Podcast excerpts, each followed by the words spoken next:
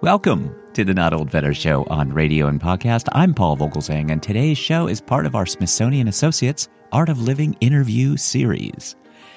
Thank you so much for listening today. We have got a great guest today whom I will introduce in just a moment, but quickly, if you missed any episodes last week, was our 671st episode, and I spoke to Smithsonian Associate, author, historian, and educator, returning guest, Clay Jenkinson about the future of the U.S. Constitution.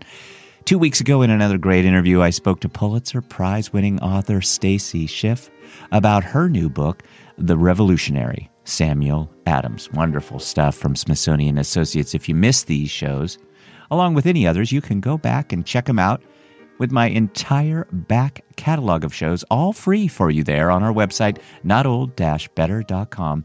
And if you leave a review, we will read it at the end of each show. Please leave reviews on Apple Podcasts for us. 10 years ago, I got a phone call that changed my life. At the time, I was a cardiologist at UCLA specializing in cardiac imaging techniques. The call came from a veterinarian at the Los Angeles Zoo. An elderly female chimpanzee had woken up with a facial droop, and the veterinarians were worried that she'd had a stroke. They asked if I'd come to the zoo and image the animal's heart to look for a possible cardiac cause. Now, to be clear, North American zoos are staffed by highly qualified, board certified veterinarians who take outstanding care of their animal patients. But occasionally they do reach in to the human medical community, particularly for subspecialty consultation. And I was one of the lucky physicians who was invited in to help. Hey, I got a riddle for you. Maybe a little bit of a joke. What do you call a veterinarian that can only take care of one species? A physician. As you just heard from our guest today, Dr. Barbara Natterson Horowitz, who is a physician, she will share today with us how a species spanning approach to healthcare can improve medical care of the human animal, particularly when it comes to mental health. Dr. Natterson Horowitz is co author of the amazing book and creator of the TV series Zoobiquity. Zoobiquity explored how animal and human commonality can be used to diagnose, treat, and heal patients of all species. Infertility, lung cancer, anxiety, obesity, eating disorders, heart attacks, and PTSD are common in humans, but they are not uniquely human disorders. Concerns about the disease associated with animals have encouraged researchers around the world to try to bridge the gap between animal and human medicine, drawing on the latest in medical and veterinary science, as well as evolutionary and microbiology. It's now understood that animals and humans suffer from many of the same problems. Practitioners and researchers, like our guest today, Dr. Barbara Natterson Horowitz, are actively comparing the human and veterinary approaches to shared ailments and transforming medical procedures and research in the process through observation and research studying animals in natural settings, cardiologist and evolutionary biologist and Smithsonian associate Barbara Natterson Horowitz has uncovered and evolved various adaptations for some of these conditions. Dr. Natterson Horowitz today will explore, along with answering our questions about how our vulnerability to illnesses has its roots in our ancient evolutionary past and how understanding physical and mental illness in wild animals from depression and self harm to cardiac disease has the potential to make us physically and mentally healthier humans. Dr. Barbara Natterson Horowitz will be appearing at Smithsonian Associates via Zoom very soon. But we've got Dr. Natterson Horowitz today to answer our questions and give you a glimpse into her upcoming presentation at Smithsonian Associates titled It's Possible to Be Sick as a Dog Linking Human and Animal Health. Please join me in welcoming to the Not Old Better Show Inside Science Art of Living interview series on radio and podcast, Dr. Barbara Natterson Horowitz. Dr. Barbara Natterson Horowitz, welcome to the program. Oh, delighted to be here. You know, I, I have to tell you, I'm delighted to talk to you. I know a little bit about you. My audience certainly will know about you from your work with Zoobiquity and all of your other great work. You're going to be appearing at the Smithsonian Associates coming up here. So I guess I'd just like to start there and, and maybe have you tell us briefly about your upcoming Smithsonian Associates presentation. And you and I have talked a little bit. We're all on Zoom these days, but maybe tell us how you're going to be using Zoom to engage our audience. Right. Well, I'm really looking forward to it. Uh, my my lecture is going to um, be looking at some connections between the health of humans and uh, non-human animals, and uh, in ways that are uh, maybe unexpected. Uh, some that are expected and some that are unexpected. And I'm my background is that I'm a, a human doctor. I'm a physician and a, a cardiologist specifically. And about 15 years ago, uh, when I had the opportunity to start consulting on some of the cardiac issues uh, at zoos and some of the animals at zoos, I had a kind of epiphany uh, where I began to see that there was so much uh, information about health uh, that could be helpful to me as a physician in taking care of my human patients that um, that veterinarians had and wildlife biologists had. And so, what I'll be talking about for the Smithsonian lecture um, is a little bit about my journey uh, from being a physician into being what I call a species spanning uh, doctor, and um, also some of the insights uh, that I've had and um, some of the research that I'm doing um, moving toward the future.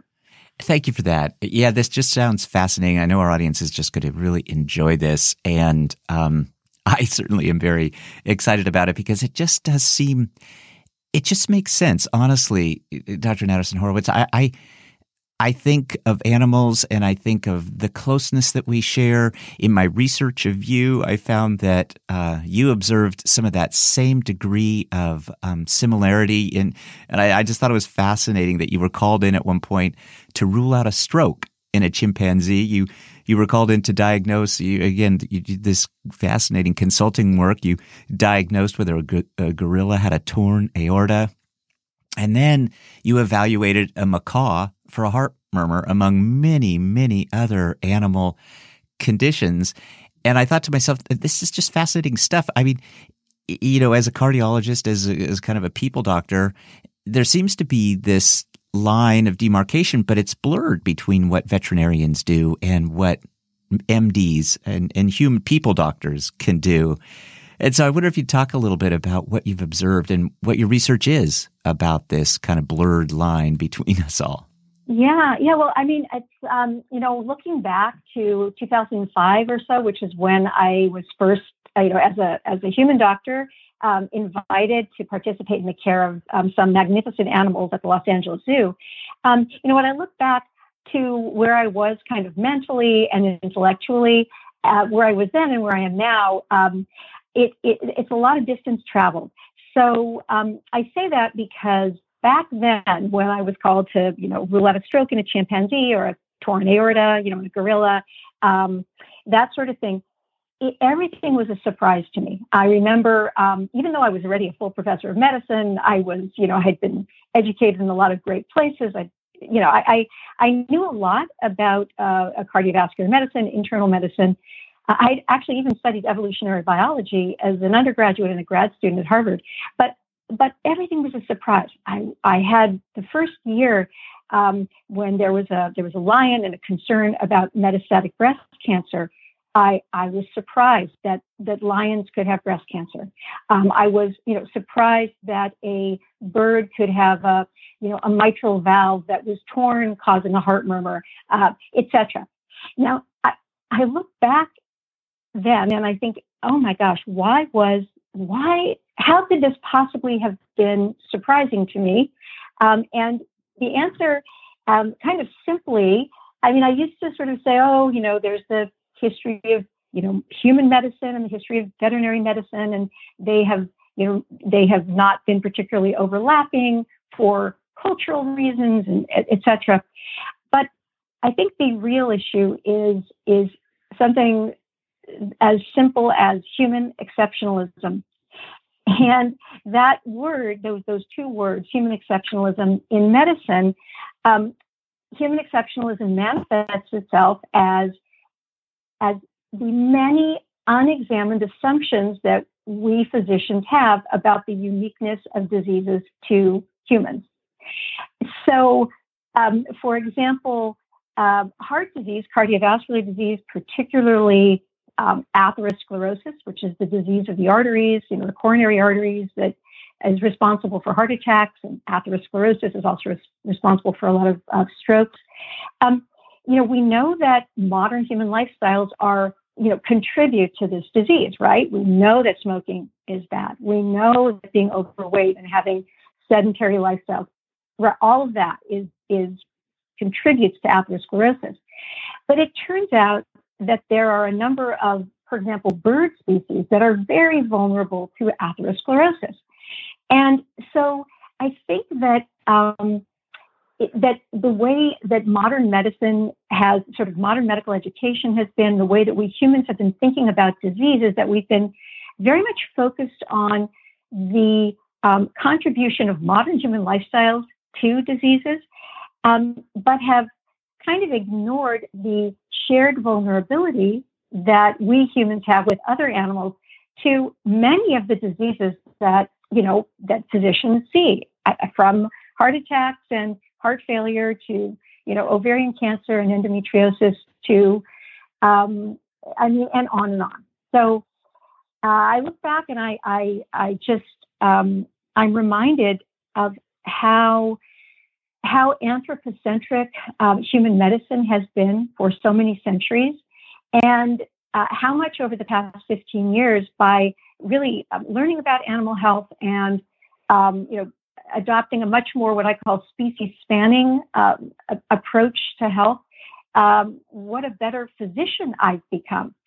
And so, in all of my work um, now, I'm really um, focused on helping human health professionals and humans in general recognize the the power of um, looking at animal life for insights into you know our life as as human animals.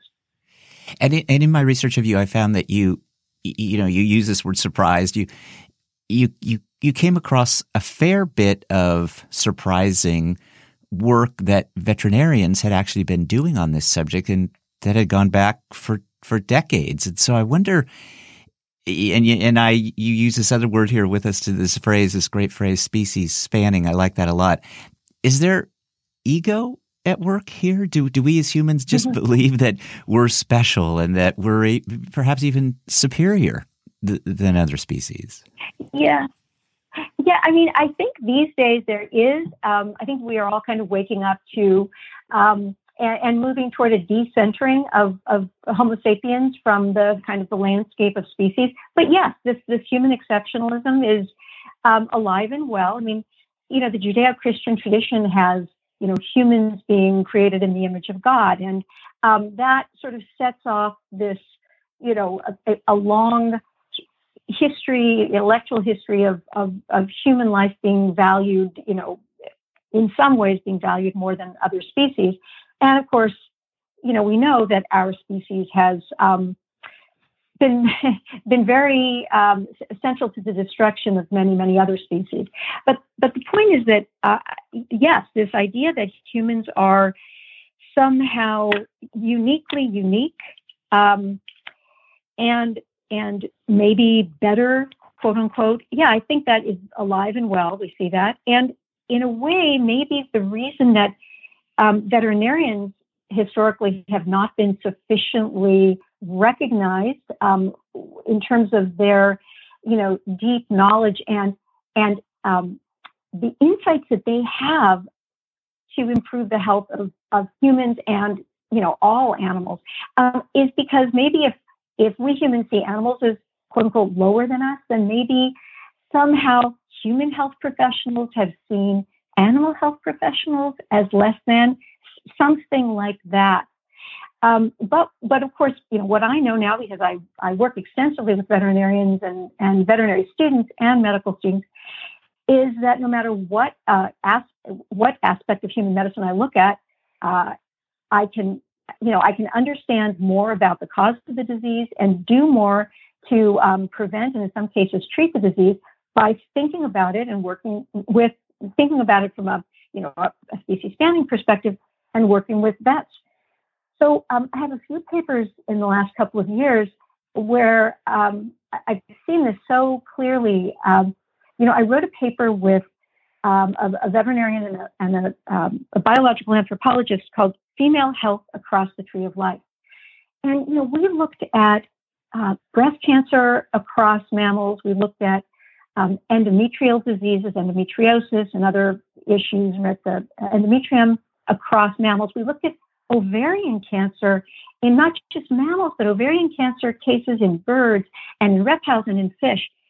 And what you know this study revealed to me was uh, that there are many directions that we human doctors can be moving toward to to protect the health of women uh, by paying attention to the studies that these wildlife biologists and veterinarians are doing um, to protect the health of, of animals.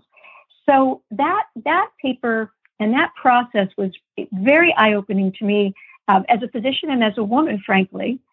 Uh, I'm working also on, almost a soon to be published paper looking at, at cataracts, right, across the tree of life, and working with veterinary ophthalmologists who um, have such a deep understanding of you know how different animals are vulnerable either more vulnerable or less vulnerable. I mean this has just set up this whole um, research agenda for the future where we can look at um, animals and begin thinking about animals who are living in and around human communities and populations um, and think about their visual health. And how their visual health and how they respond to environmental factors that may be contributing to cataracts, you know, how that connects to you know the, the risk of cataracts in human beings. So it's it's everything from you know visual health to um, even mental health.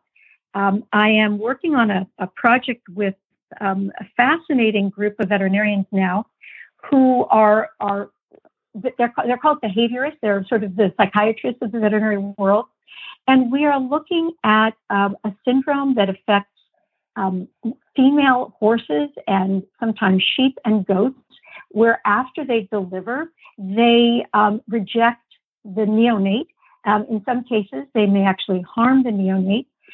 And interestingly, these veterinarians treat um, these female animals who've just, just given birth with oxytocin.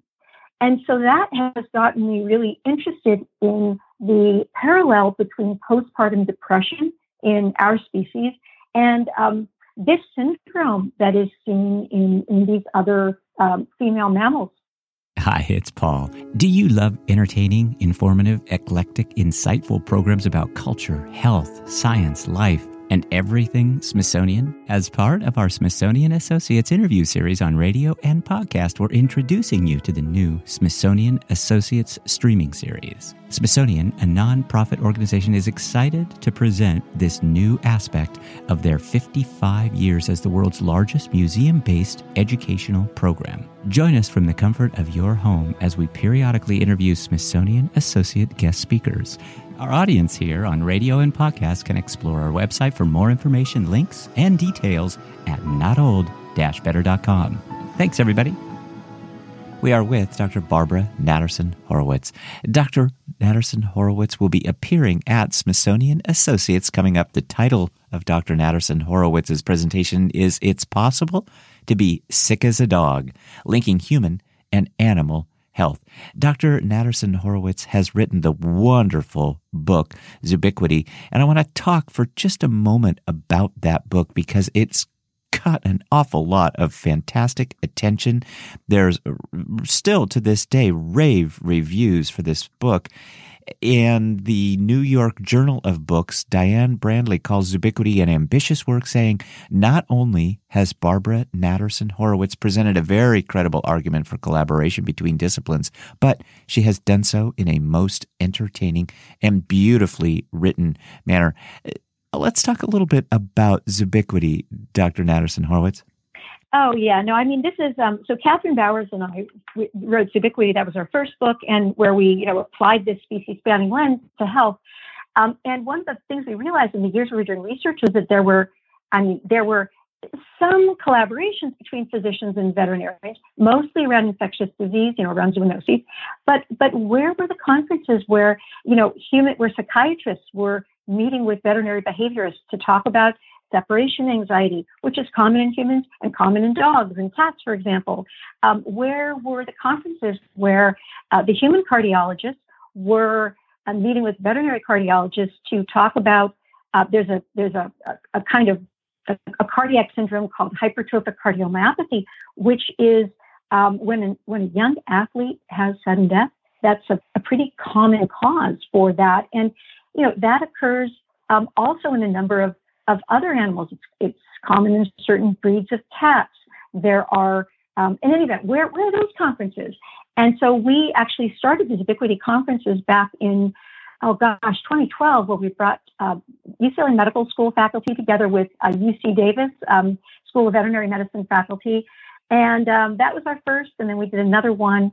Uh, and these conferences, we have we have a case, let's say, of um, uh, of atrial fibrillation. Atrial fibrillation is the most common electrical disturbance um, in humans. But of course, horses get atrial fibrillation and dogs get AFib. And so we had, you know, a veterinary cardiologist talking about a, a case of atrial fibrillation in a horse and a human cardiologist talking about a, a case of AFib in a human. And they had this conversation. And then we had vet students and med students asking questions.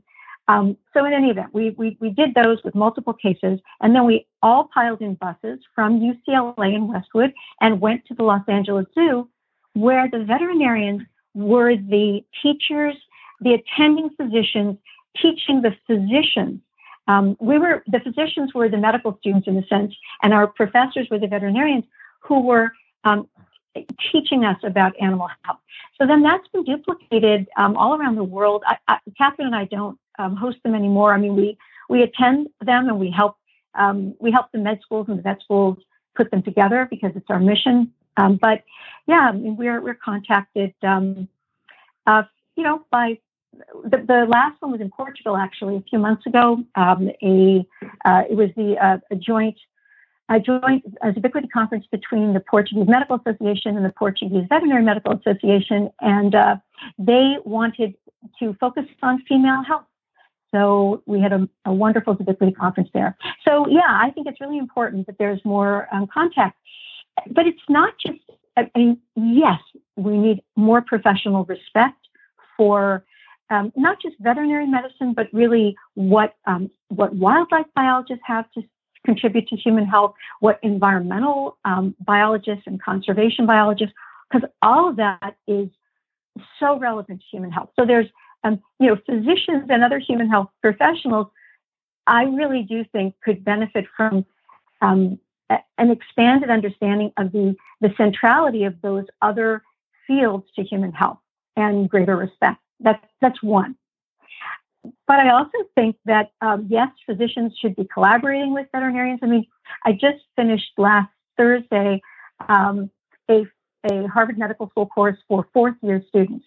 And it was so exciting watching them hearing a, a brilliant veterinary oncologist uh, discuss, you know, her cases, both the the kinds of chemotherapies and immunotherapies, and and and even how she approaches, you know, end of life conversations. I mean, these fourth year Harvard medical students were blown away, and it was just it was really gratifying to watch that um, because they're about to be launched into the world as young physicians.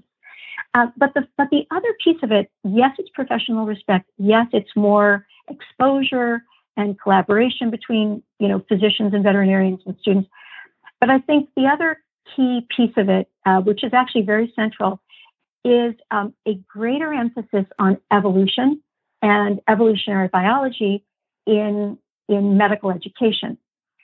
Because if a physician really wants to understand why uh, her patient, you know, has breast cancer or heart failure or postpartum depression.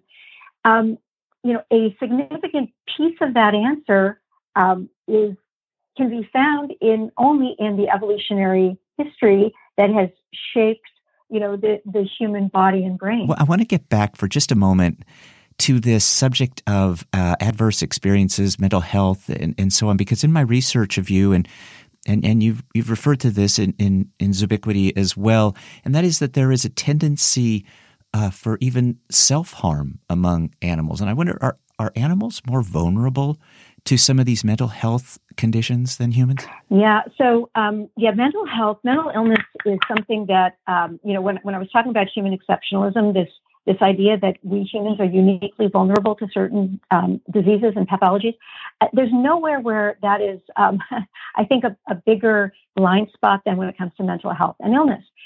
And you know, uh, if you, you know, fortunately these days we recognize that mental illness is a is a brain disease. The way, you know, uh, heart failure is a is a you know a disease of the heart, right? We understand that it's a physical illness, um, and and and yet um, there is still this uh, kind of resistance to the idea that uh, that that animals, non-human animals, might have mental illness. I mean, there's it's it's shifting, but there's still a kind of raised eyebrow um, that I notice when I'm giving a lecture and talking about um, the connection between you know hoarding disorder in in humans and um, the many, many species of animals that hoard regularly as part of a survival strategy. Or when I'm giving a lecture about um, eating disorders in, in uh, humans, when I'm talking about bulimia nervosa, uh, for example, or, um, um, you know, anyway, other eating disorders in humans. And I, I then um, describe, you know, the um, examples of animals who respond to stress by either over consuming or sometimes under consuming. Um, there are even uh, interesting syndromes uh, in which animals will induce vomiting to reduce stress, certain kinds of social stress. So, you know, I noticed that there's, um, it, it takes an extra beat for some listeners, sometimes maybe physicians, to kind of begin to, you know, take the time to say, okay, you know, we humans share you know, a significant amount of, you know, of, of biology, you know, with, let's say, other primates and other mammals and actually other vertebrates when it comes to our, you know, brain biology and function. And okay, maybe there are, you know, shared vulnerabilities, but but it, there's there's a bit of, of resistance.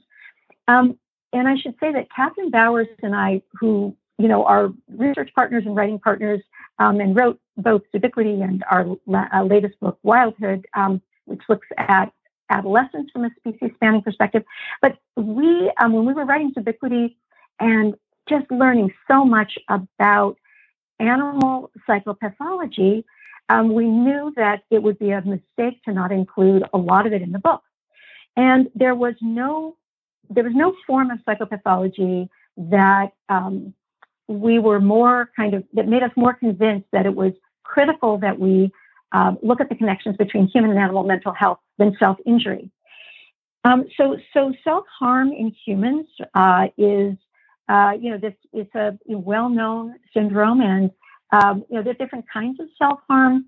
Um, about 20 years ago, um, there was, you know, there was really a spike in what was called cutting, and sometimes it's called cutting, but there are many other forms of human self injury, and it's associated with certain other forms of, of human psychopathology. And, you know, fortunately, there's an increased understanding of what the, what the, what the issues are, and there's, um, there's good treatment for it. But um, it was really interesting to learn that self injury, self harm, is common in certain um, in animals who are in certain settings, and it's it's typically uh, seen in, in animals who are in the type of captivity that fortunately these days in um, you know educated veterinarians and educated animal specialists know um, that these are not good types of captivity. But the types of, types of captivity in which self-injury is seen is um, where animals are isolated,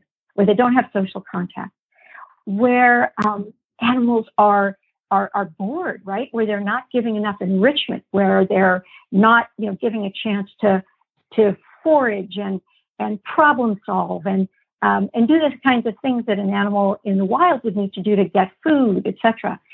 Um, so isolation and boredom uh, really dials up the risk of self-injury, and in those types of settings, you know, animals will pluck out their hair, pluck out their feathers in the case of birds, um, bite themselves, you know, it, all kinds of very severe forms of self injury. Um, one of the most, I, I, think, early insights that Kathryn and I had about the importance of looking across species to understand mental health in humans um, was the kinds of interventions and prevention strategies that veterinarians use uh, for self injury. And they just made so much sense. Uh, and we both felt that they could be applied uh, to human, you know, human beings who were vulnerable. Um, but we also noted that it was unlikely, at least back then, that uh, a psychiatrist or a, you know a, a physician would even know about self injury in animals, let alone these um, very effective interventions that are used by vets. This is just fascinating stuff. Dr. Barbara Natterson Horowitz has been our guest today. Dr. Natterson Horowitz will be at Smithsonian Associates coming up. Please check our website for more information about Dr. Natterson Horowitz's presentation links to other research that Dr. Natterson Horowitz has done, along with information about her wonderful books, Zoobiquity, and then her other books. So, Dr. Natterson Horowitz, we're going to leave it there for today, but gosh, I'd love to have you back because I just think our audience is, is really going to be interested in this going forward. There's so much that we can learn. So thank you for your time today, for being so generous, and we look forward to seeing you at Smithsonian Associates. Fantastic. I can't wait. My thanks to Dr. Barbara Natterson Horowitz. Dr. Natterson Horowitz will be presenting at the Smithsonian Associates via Zoom coming up and the title of Dr. Natterson Horowitz's presentation at Smithsonian Associates is It's Possible to Be Sick as a Dog Linking Human and Animal Health. Please check our website for more details. Of course, my thanks to Dr. Natterson Horowitz for appearing on the show today. My thanks to the Smithsonian team for all they do to support the show. My thanks to you, my wonderful Not Old Better Show audience on radio and podcast. Please be well and be safe, which I am telling you each show, followed by my message to eliminate assault rifles. Only members of the military need these weapons. Assault rifles are killing our children and grandchildren in the very places they learn school. Let's do better. Let's talk about better. The Not Old Better Show Art of Living interview series from Smithsonian Associates on radio and podcast. Thanks, everybody, and we will see you next week.